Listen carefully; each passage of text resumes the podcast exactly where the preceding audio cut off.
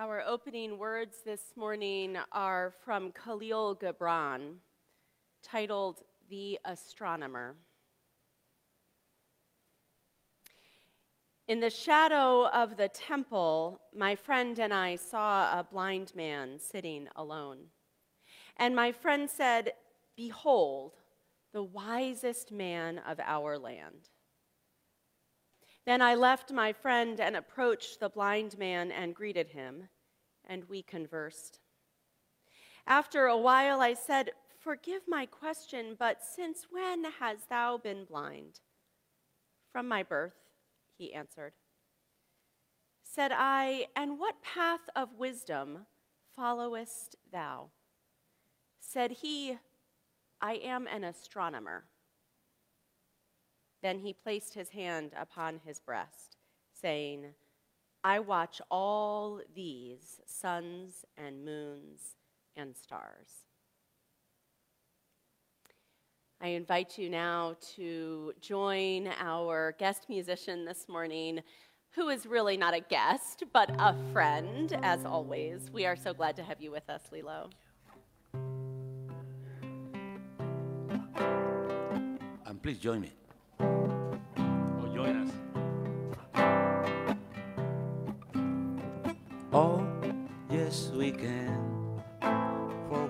We struggle so hard to mend this world that we live in.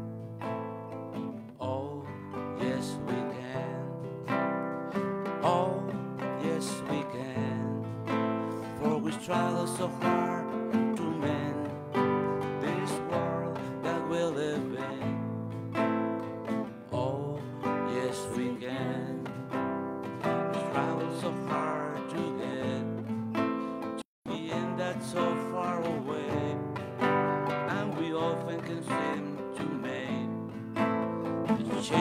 That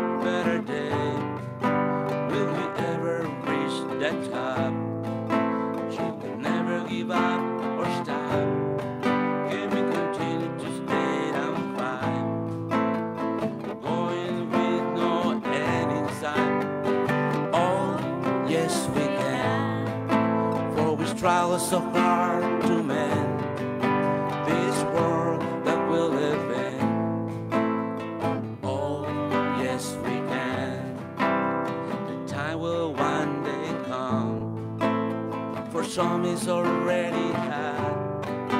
When a job will be well done, a good made out of bad. When the one who feels the joy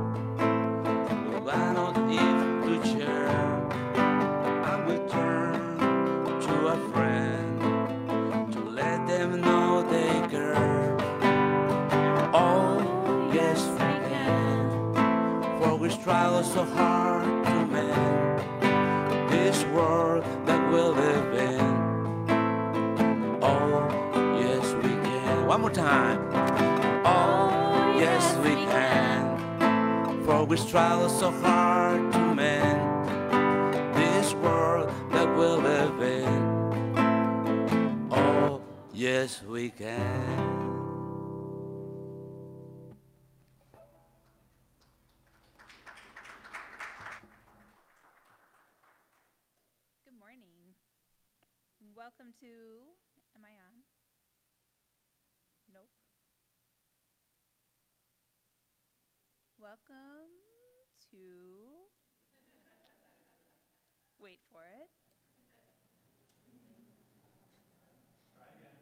Welcome. Hooray! Welcome to the Washington Ethical Society. I'm Laura Solomon. I'm the clergy intern here. My pronouns are she, her, and hers, and I'm so glad you're here with us this morning. Visitors and guests, we hope that you got a blue name tag so that we can welcome you and answer any questions you might have. We love talking about why this community is so important to us, and we like to hear from you what you're looking for. We hope you'll join us after the platform service for coffee in the lobby and the social hall, and please consider sharing your email with us on the gold sheet found at the welcome table. You can drop that sheet in the collection basket as it passes later in the platform service. I want to invite you all to check in on social media and then remind you to please silence your electronic devices so that you can be fully present with us this morning. This month, we're using the candle lighting to spotlight Wes's groups related in some way to knowledge and wisdom. I'd like to call up Ann Baker and Roberta Geyer of the Wes Mindfulness Group. This group meets once a month, and it provides a place to learn about meditation and mindfulness and practice it in a group setting with an experienced teacher. Anyone who is interested in creating more space and less reactivity in their head is welcome to, to contact Anne or Trish Weil, the facilitators, or to just come to their meeting tomorrow night at 7:30. And now I invite Anne and Roberta to read our statement of purpose so we might hear our shared values in each other's voices.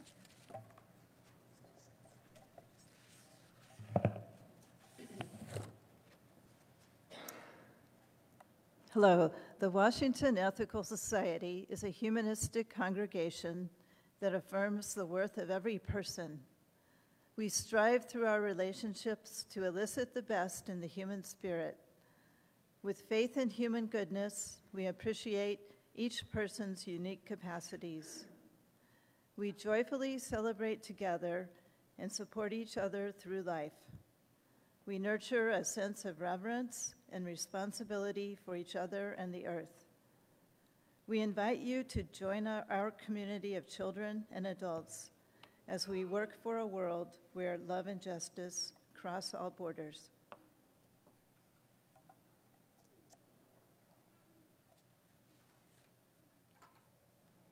Thank you so much. We have our community candle lit. I invite you all to join me in our candle lighting words. May we kindle within us the warmth of compassion, the light of understanding, and the fire of commitment to build a brighter future for all.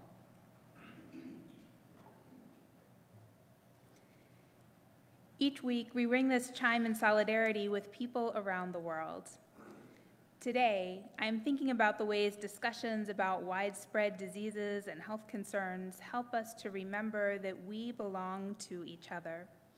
There are steps we can, we can take to protect one another and those around us who are most vulnerable. As we listen to the chime, let us remember our connection to each other and the world around us.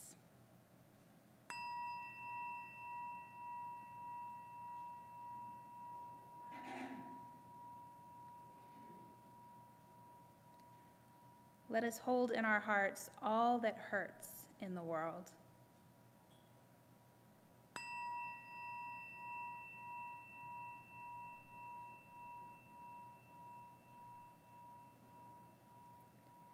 And let us commit ourselves to all that calls for our work and for our love.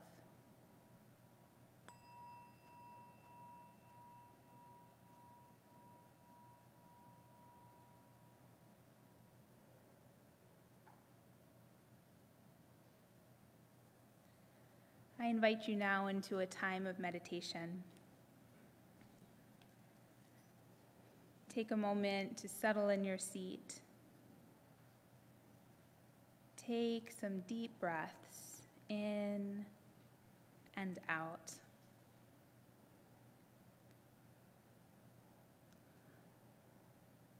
Allow yourself to arrive here in this place bringing your own wisdom and the wisdom of the community around you.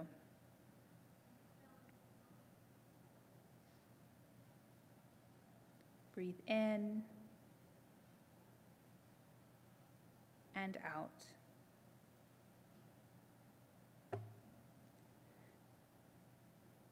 once you've settled, start to think about a person or an animal that you love. Imagine they are right beside you. Feel as if you are sending them love, like it is shining outwards from you and enveloping them.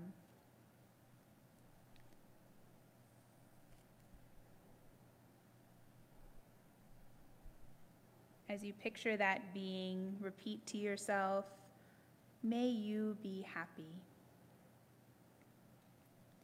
May you be safe. May you be loved.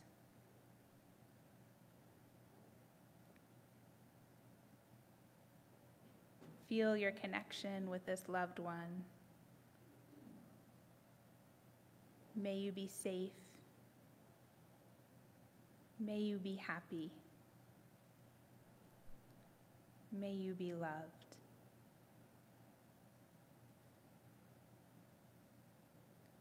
Then think about someone, maybe a human, maybe an animal, who has shown you love and kindness.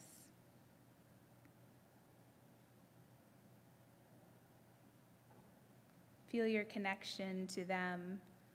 Imagine them beside you, sending you love.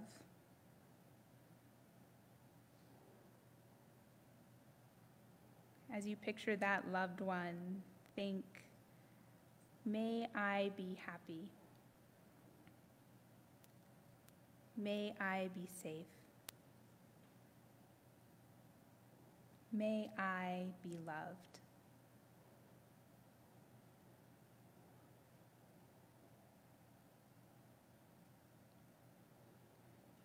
Now take that light and let it spread further and further out, enveloping the people in this room, in this city, in this country, in the world.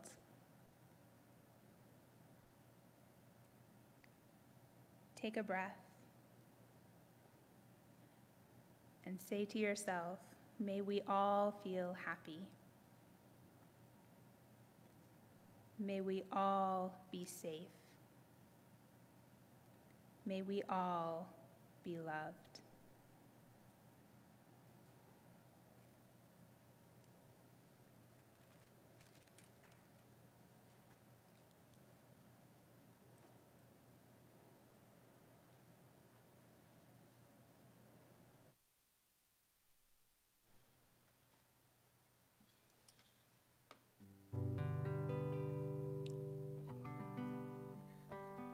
Cause we are rainbow, human rainbow. And when we play and I sit together, then the world glows. We are different sizes and shape and color to make a rainbow. We need each other. I wonder how the world will sing if we all look alike. If every kid had purple skin and roll a yellow bite, a play for us to see.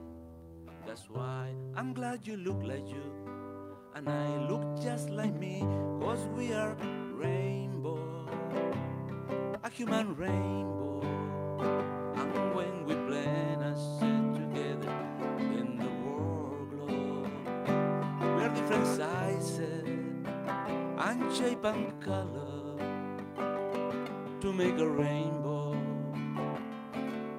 We need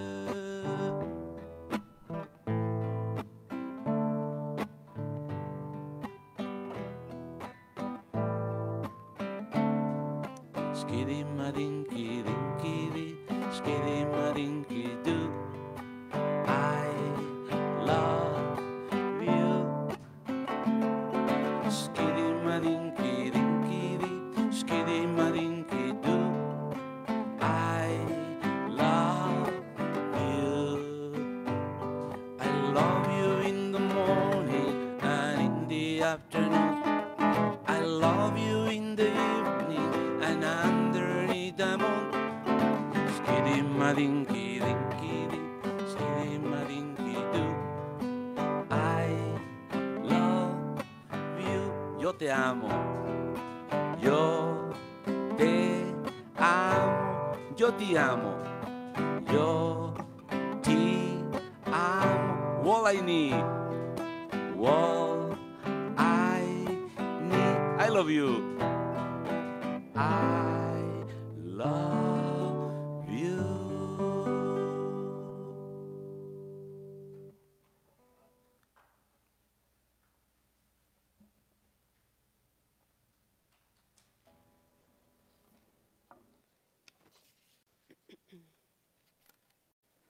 Favorite song of mine. It feels good to sing it together this morning.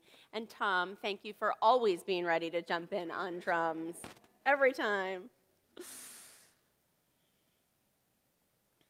This month, as March begins today, in fact, March 1st, we are exploring the theme of wisdom.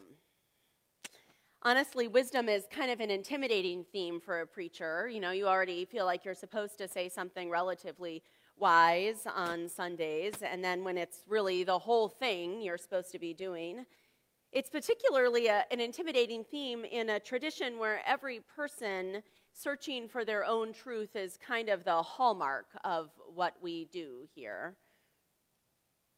That said, one of my favorite synonyms for a spiritual life or an ethical life. Um, actually, a phrase from a Wes member is a life wisely lived. A life wisely lived. And so I'm hoping that over the next month we're going to be exploring the idea of wisdom as separate from and different from knowledge, or perhaps even separate from or different from truth. I think you're going to hear a little bit from Laura about that next week as we think about what is true and not true, and wise and not wise. The aspect of wisdom that I find particularly interesting and wanted to explore together this morning is the idea of collective wisdom. The idea that two heads are better than one, right? That we're all going to put on our thinking caps together or, of course, from the classic Lego movie, everything is awesome. Everything is cool when you're part of a team. Come on, you guys. Everything is awesome when you're living a dream. I cannot believe more people did not sing that with me. I'm a little bit offended. I assume it's because I sang it so beautifully that you didn't want to rain on my parade. I will say in the, in the movie, um, that song, which I find very catchy and am known to occasionally sing in the office, um, possibly to the chagrin of the rest of the staff, um, that song about teamwork and working together, building a world with each other, is, um, is created within the, the Lego movie universe um, to be catchy because it's created by a fascist dictator um, uh, named President Business. What's that?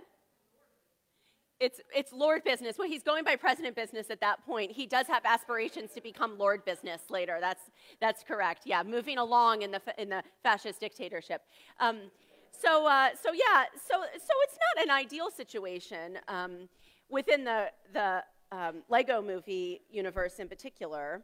This idea of everything being better if you're part of a team. But I wanted to to untangle that a little bit, I, I, got interested in the concept of what's known as hive mind about a year ago. I took a class was actually about fighting white nationalism, and um, and as part of the class, we looked at the idea of collective wisdom and of hive mind. Um, in the class, the example given was flying on an airplane, where we trust to hive mind. No single person knows how to build the plane physically and also knows how to fly the plane and also knows how to manage multiple planes in airspace and to control them and also knows how to get people down the runway and also knows how to fit their legs into the space in front of them. Nobody knows that, actually, it turns out. But the rest of flying, some person or some group of people knows how to do each one of those things. And so when we step into a metal tube and um, allow it to transport us many, many thousands of feet into the sky, we are trusting to the hive mind. We are trusting that each person knew the thing they were supposed to, and that added all up, we are in a safe contraption.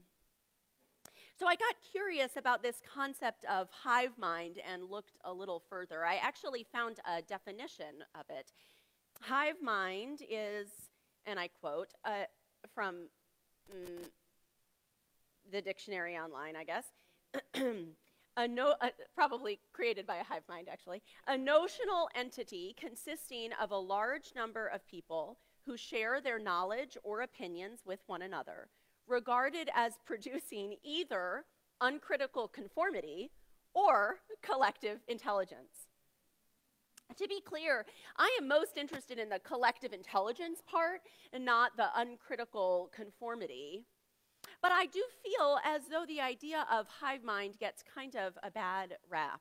And it perhaps especially gets a bad rap in the world that I find myself frequently swimming in. Um, for me, it's most often the Facebook world, which which I find to be a place in which everybody needs to have their own personal take on whatever is happening. Someone will post what I think seems like a perfectly great article, and, and then someone else will post a slightly different take on that perfectly great article, and so on and so on and so on. Everybody has something to say somewhat ironically, maybe for a person whose entire job is assuming that people will want to hear what I personally have to say for 20 to 25 minutes about once every week or so. I actually resist a little bit the idea that any one of us has something particularly special to share. Sometimes when I'm preparing a platform, I'll ask colleagues for sermons or platforms that they've created. But I have to be really careful about that because I will occasionally read one and just say basically, oh, but this person already said it all perfectly. Why am I bothering getting up there to add another voice to a conversation that clearly is complete, is closed? So, in a, a world where the individual opinion seems to be elevated, where we are worried about all thinking the same, what does it mean for hive mind to be that better thing? Not the uh, uncritical conformity, but rather the collective intelligence that allows us to get into a plane. I uh, recently went down and participated in a Darwin Day um, in a celebration in Florida with the Suncoast Humanists, and I got to hear um, Dr. Douglas Mann, who's a uh, now retired medical school professor and evolutionary biologist.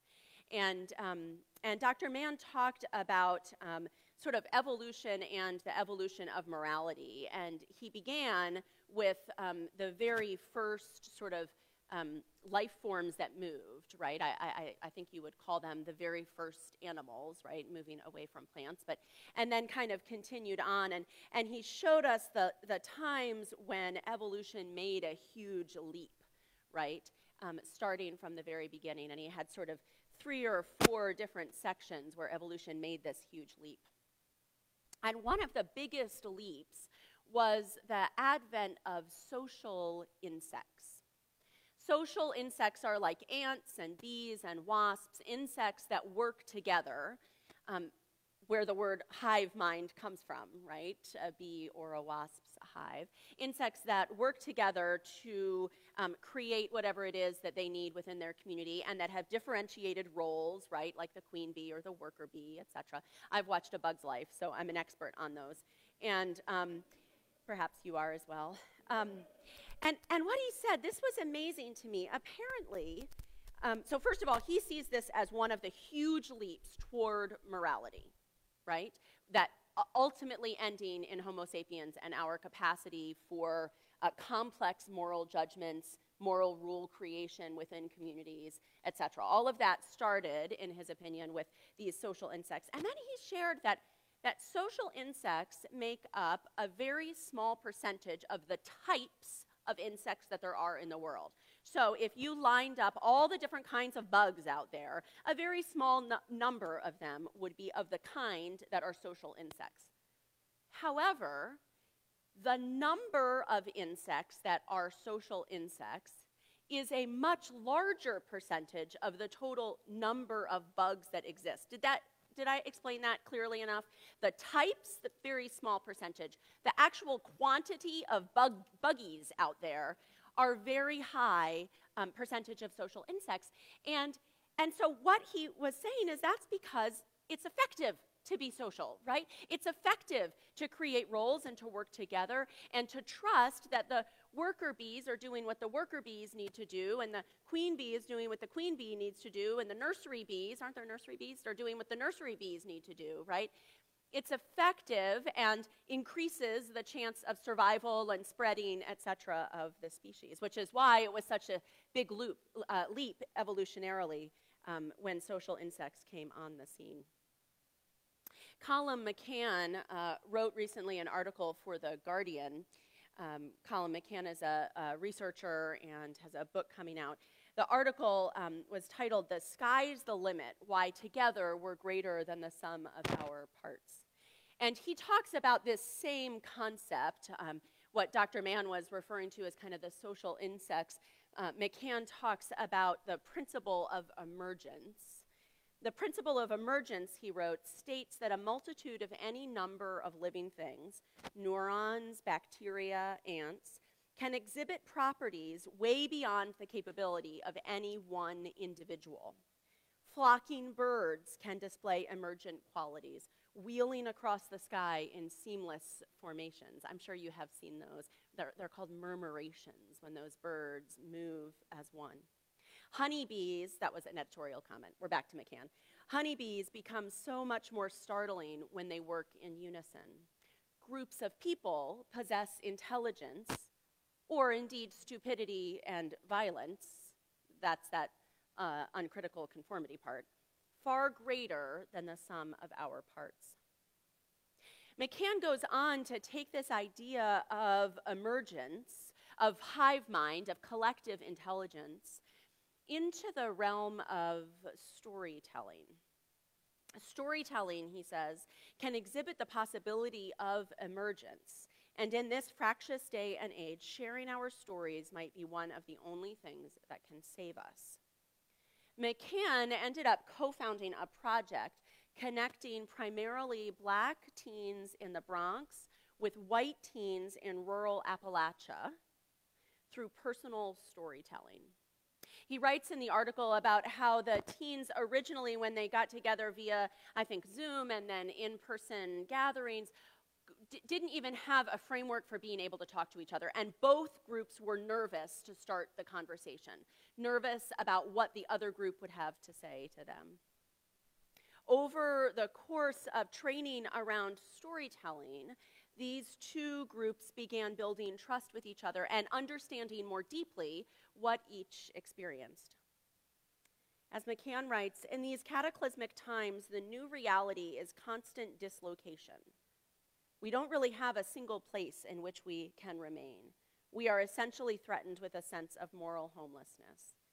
And yet, at the core of it all, one thing remains constant we have a need to tell our stories. What needs to change is our ability to listen to and engage with the stories of those we don't necessarily know or even like. It begins in our own backyards, McCann writes, and then spreads outward. Often we come up against the notion, especially from the marginalized, that our own narratives don't matter. But inside the principle of emergence, everything matters. This idea of storytelling as the way to connect people across borders and boundaries and to build that emergence that leads us to greater collective wisdom. It brings to mind for me a favorite Rumi poem, which begins Out beyond ideas of wrongdoing and right doing, there is a field. I'll meet you there. When the soul lies down in that grass, the world is too full to talk about ideas, language, even the phrase each other doesn't make any sense. That field beyond right doing and wrongdoing, where even the phrase each other doesn't make any sense. To me, that concept is so core to ethical culture that coming together in relationship and mutuality to understand each other more deeply. I remember hearing about one ethical society that when they light their community candle in the morning, lights two little candles because two is the smallest number in ethics We cannot be ethical all by ourselves. We need another person to be in relationship with, to be storytelling with, to be connected to. That field in Rumi's poem brings to mind another field for me, one where collective wisdom becomes, I think, collective sharing. So, this is an old story um, that is told out of the rabbinic tradition, although there's no specific provenance that can be named for it. The story tells of two brothers whose father died and left them all that he owned. And so the brothers divided it evenly between them and began caring for their halves of the field. One brother lived alone, never married or had children, and the other brother was married and had a large family. Well, this went along for some time, and then finally, one day, the brother with the large family, after working in the field and harvesting, woke up in the middle of the night disquiet. He thought to himself, This is not fair. When I die, or when I when I get old, I will have all my children to take care of me, and my brother is all alone.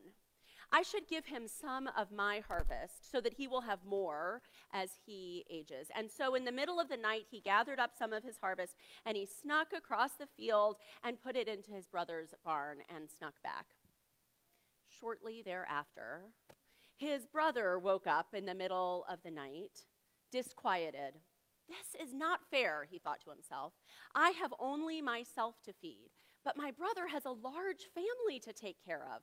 I should give him some of my harvest so that he will be able to feed them. And so he picked up some of his harvest, snuck across the field in the middle of the night, and deposited it in his brother's barn.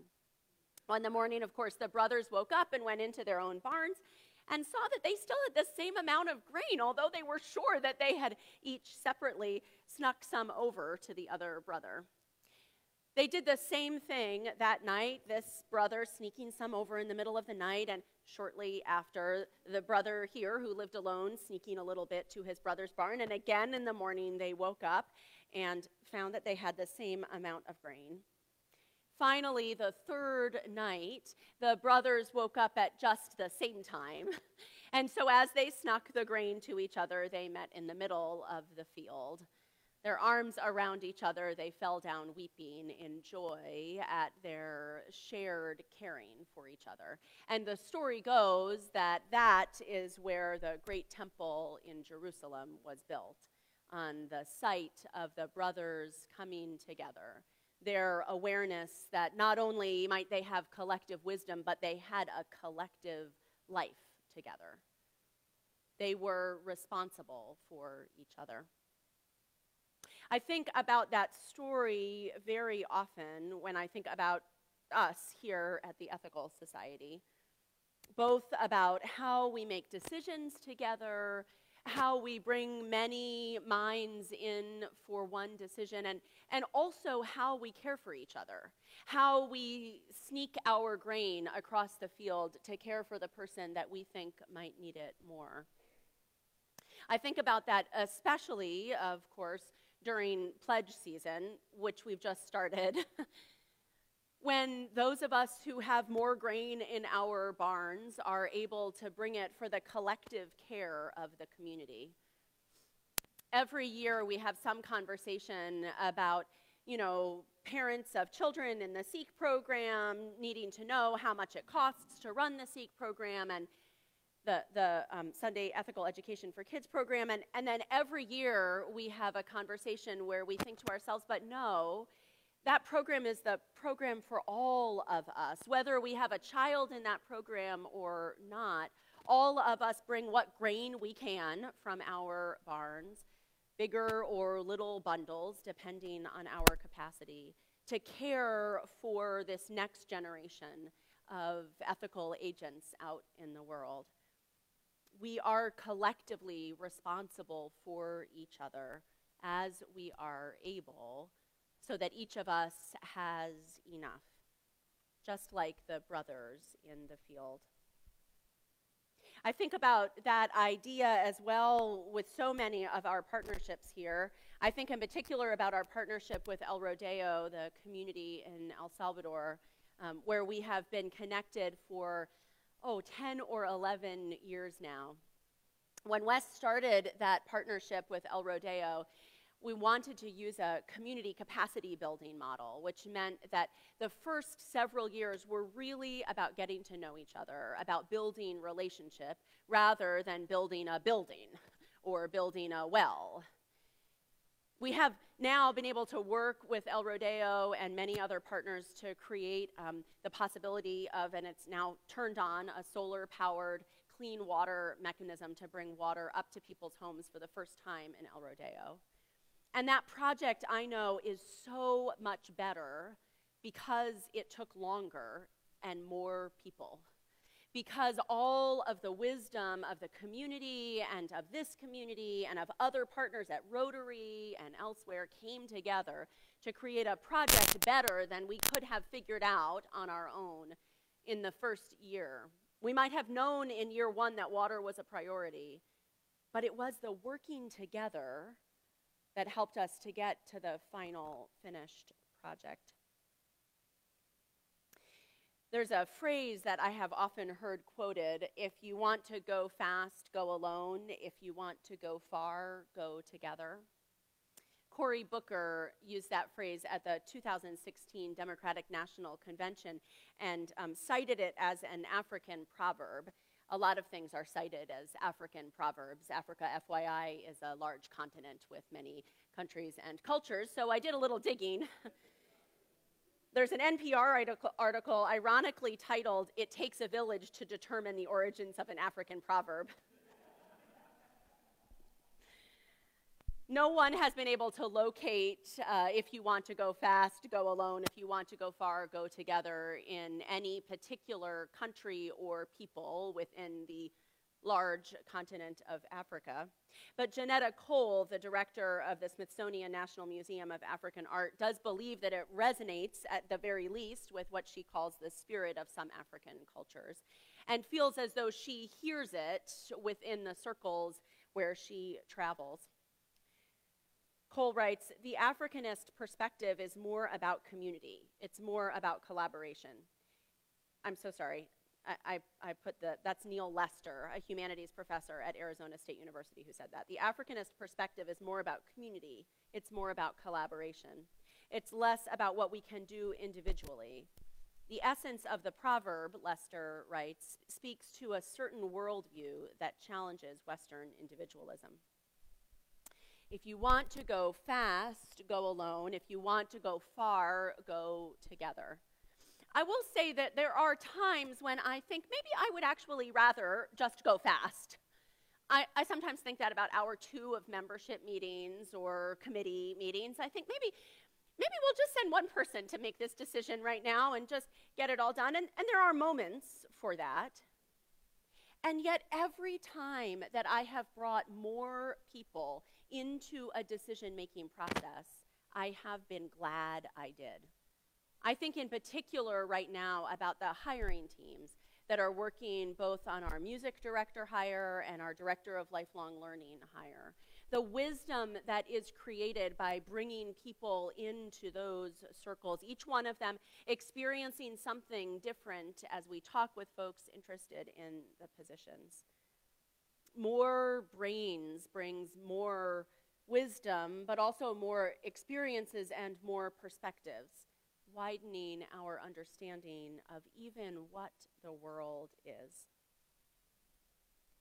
Sometimes, too, the collective, the hive, is not so much about wisdom, but about capacity. I have heard it said that social justice work particularly in the moment in which we find ourselves as we look at so many seemingly giant problems in the world around us. That social justice work is certainly not a sprint, and perhaps not even a marathon, but rather a relay race. Each one of us going as far as we can and handing off the baton while we rest so that someone else can pick it up for a little while.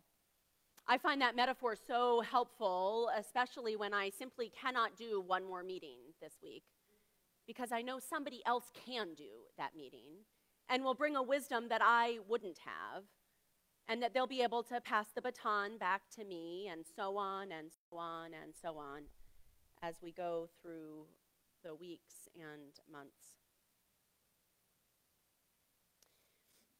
I mentioned a couple of weeks ago that Peter and I are working our way through the Marvel universe. We're on Guardians of the Galaxy right now. We just finished the first one last night. There's a character in Guardians of the Galaxy um, called Groot. He's a um, gigantic tree. You know what I'm talking about, right? Yes, seen Groot.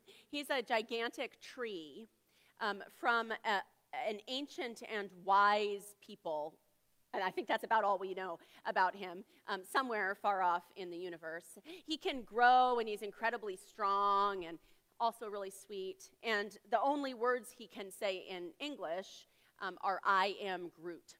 His best friend can translate, so knows exactly what he's saying at all times. But from the filmgoer's perspective, he only says, I am Groot in response to everything.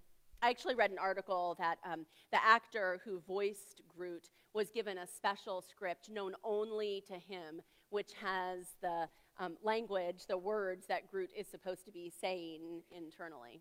But here we are all through the film. It's a running joke, of course. I am Groot, I am Groot, I am Groot, in response to any number of things. Toward the end of that movie, there is, a, not surprisingly, highly climactic, action full, many explosions sequence. I don't think I'm giving away spoilers there. it's a Marvel Universe movie. Groot makes a decision to care for his teammates, the other Guardians of the Galaxy. And one of his teammates asks him why. Rocket, the tiny genetically modified raccoon typical. he asks him why he's doing this, and for the first time, Groot uses different language. We are Groot, he says, as he reaches out to care for the people he has come to know as friends. That to me is at the heart of hive mind, of collective wisdom, and also of the kind of caring and support that we create for each other here in the city, in the country, and the world. It's the moment where we realize that I am Groot is not enough, that instead we are Groot. We are Groot just like the bees working together and the ants on the ant farm, we make a leap in our moral evolution when we see the greater wisdom of our life together.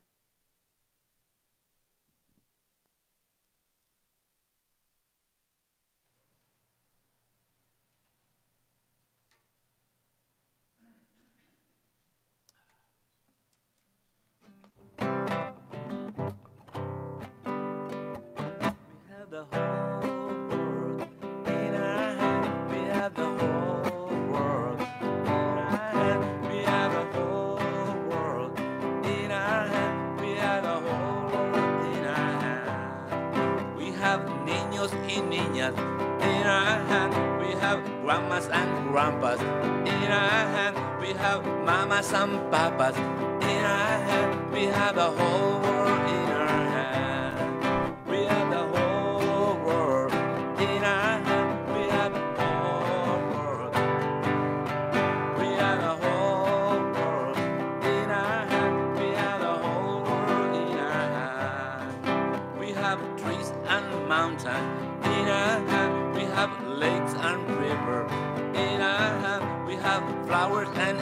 and